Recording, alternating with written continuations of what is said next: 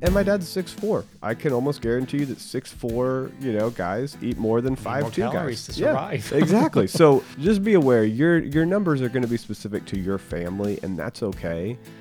But that budget percentage is really, really important.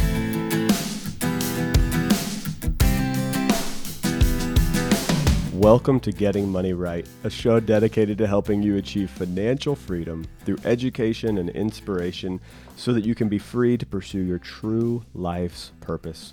We're your hosts, David Thompson and Leo Sabo, and in today's episode, we are answering questions because we're in a great series of common money questions. Some of these from listeners, some of these from things that we've been asked in our personal lives and in coaching, some of these that we just came up with because we were driving along in our cars thinking, oh, this would be a great thing to share with the audience.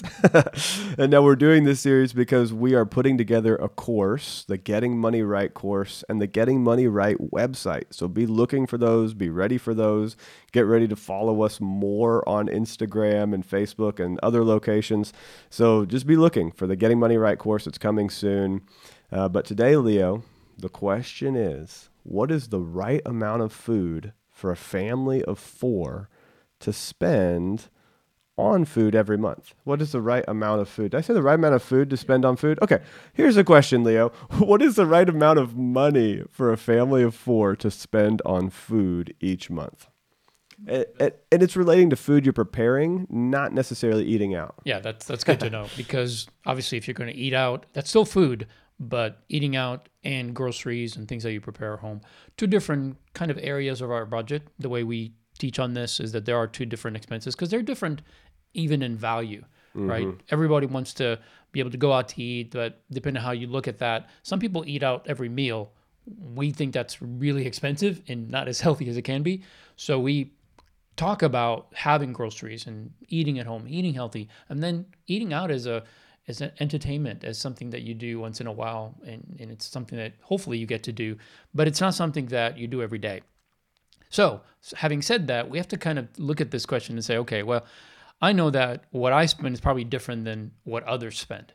So we could look at a national average and say, well, what does the average person spend on this expense every single month or every year? And we just did a quick search, and you can find this out as well if you want to Google it. But ultimately, it's about $220 per person per month, mm-hmm. right? So if you have a family of, let's say, two and a half, of, you know, mom, dad, maybe a small child, that's going to be about $550 per month or a little bit over $6,000 per year. Mm-hmm. So if it's 220 a month, you can that's a good starting point because that gives you at least a base to say, well, how am I doing? If I'm at 350, 450 per person, that might be a little bit too much. Maybe I need to figure out how to slow that down and how to bring it under control. But ultimately, it's really a personal choice. What we teach and what we have as part of our resources on leosabo.com is we have a guide, and we've learned that from other sources and we tweaked it over the years. But ultimately, somewhere between 12 and 15% of your budget should be set aside for that. Now, 15% is on the high end. I think 12% is more than adequate. Now, that also depends on how much money you make. So if you're making 250,000 a year, you know, 10% is going to be 25,000. So that's 2 grand a month for food. If you're a family of 3 or 4, that's probably overkill. So yeah. so your percentage is going to be less. But if you're making 60,000, that's of course going to be a lot less, uh, maybe closer to that 550 we're talking about. So I think you start there. You look at how many people do I have to feed at 220 per person. Let's say you have four people, it's close to a thousand, let's say. And if that's the case, then you have to think, well, can I do that? What am I doing right now? And then begin to look at what you're spending that money on. And and there are ways to cut back on this. Um, the, the beauty of living in our country and in today's world is that we don't lack for opportunities to spend on things. In groceries, we have not only the different types of food, but we have different brands of that food. Mm-hmm. Everything from generic to you know the premium, and those have different costs associated with them. So I think the most important thing is to look at what you're spending on, and if you want to splurge, sometimes that's okay, but build that into that number, whether it's 800 a month, 1,000 a month, 500 a month. And I think that's a good way to to process through it. Look at a percentage, look at the national average, and figure out how can I bring this under control so that you're not overspending or underspending. Mm-hmm. You know, uh, and then overall, I would just add this: whatever you end up spending, whatever percentage of your income you spend, realize that it's a portion of that 100% you have. Yeah. And if you're going to spend 20% on food, you only have 80% for the rest of it. So the more you spend in an area above the average, the more you have to cut back in other areas. And if you're okay with that, perfect, no problem. But if you're tight in other areas, then you have to look kind of look across the board and say, how can I bring them all down a little bit so that I can stay under that 100% or obviously no no more than 100%. Yeah, that's great. So uh, every component of that, especially the percentage of your household budget, you need to know what percent you're spending on food, and you need to know what percent you're spending on uh, the amount that you're eating in your home, groceries, and the amount that you're eating out. And you should put that those two numbers together, but you should know the difference. This is how much I spent this much on eating out, uh, this month on eating out. This is how much I spent this month on groceries. And and having those numbers, I'm just I'm echoing what Leo's saying and knowing what percentage that is of your budget is extremely helpful because when those percentages get out of whack, that's when you know you're in trouble. I, also want to encourage you it, it will depend on the number of people you have in your house Mm-hmm. and it will depend on the age of those people. Uh, babies eat less. Now, they may eat um, food that is a little bit more nutrient rich and a little bit more expensive in packaging. Like when you're buying canned jars of food for babies, that might or be a little formula, bit, yeah. or formula, right? So that might be a little more expensive, but they're consuming a lot less calories. So overall, babies are gonna gonna be a little bit cheaper than the average 20 year old male human being, right? No doubt, no doubt. So uh, the age of, of your family matters. Your gender matters. Uh, honestly, guys typically eat more than girls. Um, not always. That's not always the case, but just be aware Yeah, if you have. 99% of the time, that's About- true. yeah, exactly. I have three little brothers, so that's four boys in And our household. anymore. Yeah, and they're not. Oh, and my little brothers are frustratingly all taller than me. So I love them all. Yeah. and that's all I'm gonna say about that. and so, um, so they're they're all my little brothers are all bigger than I am. Like, come on. So anyway, uh, you got a family of six that I have growing up, and with four boys, five Mm. Yeah. guys. My dad. So, Yeah, um, it, and and my dad's six four. I can almost guarantee you that six four, you know, guys eat more than five more two calories guys to Yeah, survive. exactly. So just be aware your your numbers are going to be specific to your family, and that's okay.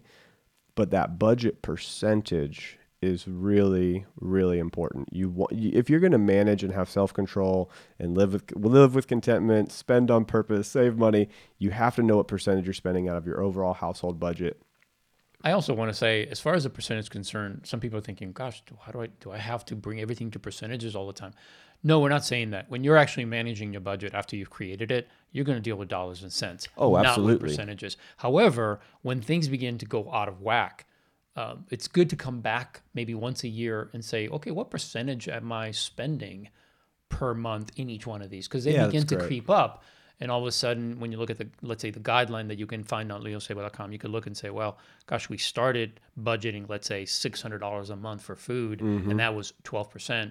But now we're at 850 Mm-hmm. and that's 15, 16%. So it's like, ugh, okay, now I see where that 4% is making it harder for me to budget overall. Because again, it comes back to you have 100% to spend. And the more you spend in an area, as one might creep up, another one has to come down. You have to be mm-hmm. intentional about that. But just for clarity's sake, you're not really dealing with percentages, you're dealing with dollar amounts. But that percentage helps you to understand what that dollar amount actually represents of Right. your overall budget. Yeah, that's great. And to Leo's point, I only look at the percentage about once a year. Right. So actually, it was actually this past month where Ashley and I sat down and we looked at our overall income and we have all of our tracking, you know, uh, done. We budget every month and we have the percentages calculated every month, but we very rarely look at the percentage month to month. Right. But this time it's been about a year since we last did it. Uh, we pulled all those percentages over and just looked how much are we spending on housing? How much are we giving? How much are we saving? How much are we spending on food? How much are we spending on personal expenses? Just to get a great overview. because if you're too far over in certain topics, it's going to mess with the rest of your budget. Well, I hope that you've enjoyed this episode. Uh, I hope that you are continuing to enjoy this series on common money questions. And you'll go over to leosabo.com. You'll check out uh, the budgeting tools that are there, the spending plan that's there. That that yearly budget and the creating a budget tool actually has the percentages, the recommended percentages inside of it. So you can look at that, you can download it, you can track your spending in there, and then you can compare it to a spending guideline. Very helpful. Now, I know you're hearing me and you're like, spending guideline, tracking percentages, that's a lot of words. Go download the tool. When you look at it, it'll be very clear to you. Yeah, and there's also a video that will walk you through how that tool works. So you won't have to figure it out. Just watch the videos or short videos Yep. that will not only show you how they work, but give you an actual example so you can see how to use it. That's right. So go to leosabo.com, download those tools. If you want to help people at your church with this or help a, a senior pastor or leader understand this better, go to stewardshippastors.com, check out the book, Jesus on Money, uh, and be ready for the Getting Money Right course. It's going to be incredible. Uh, get ready for the Getting Money Right website. We look forward to spending more time with you so that together we can keep, getting, getting money, money right. When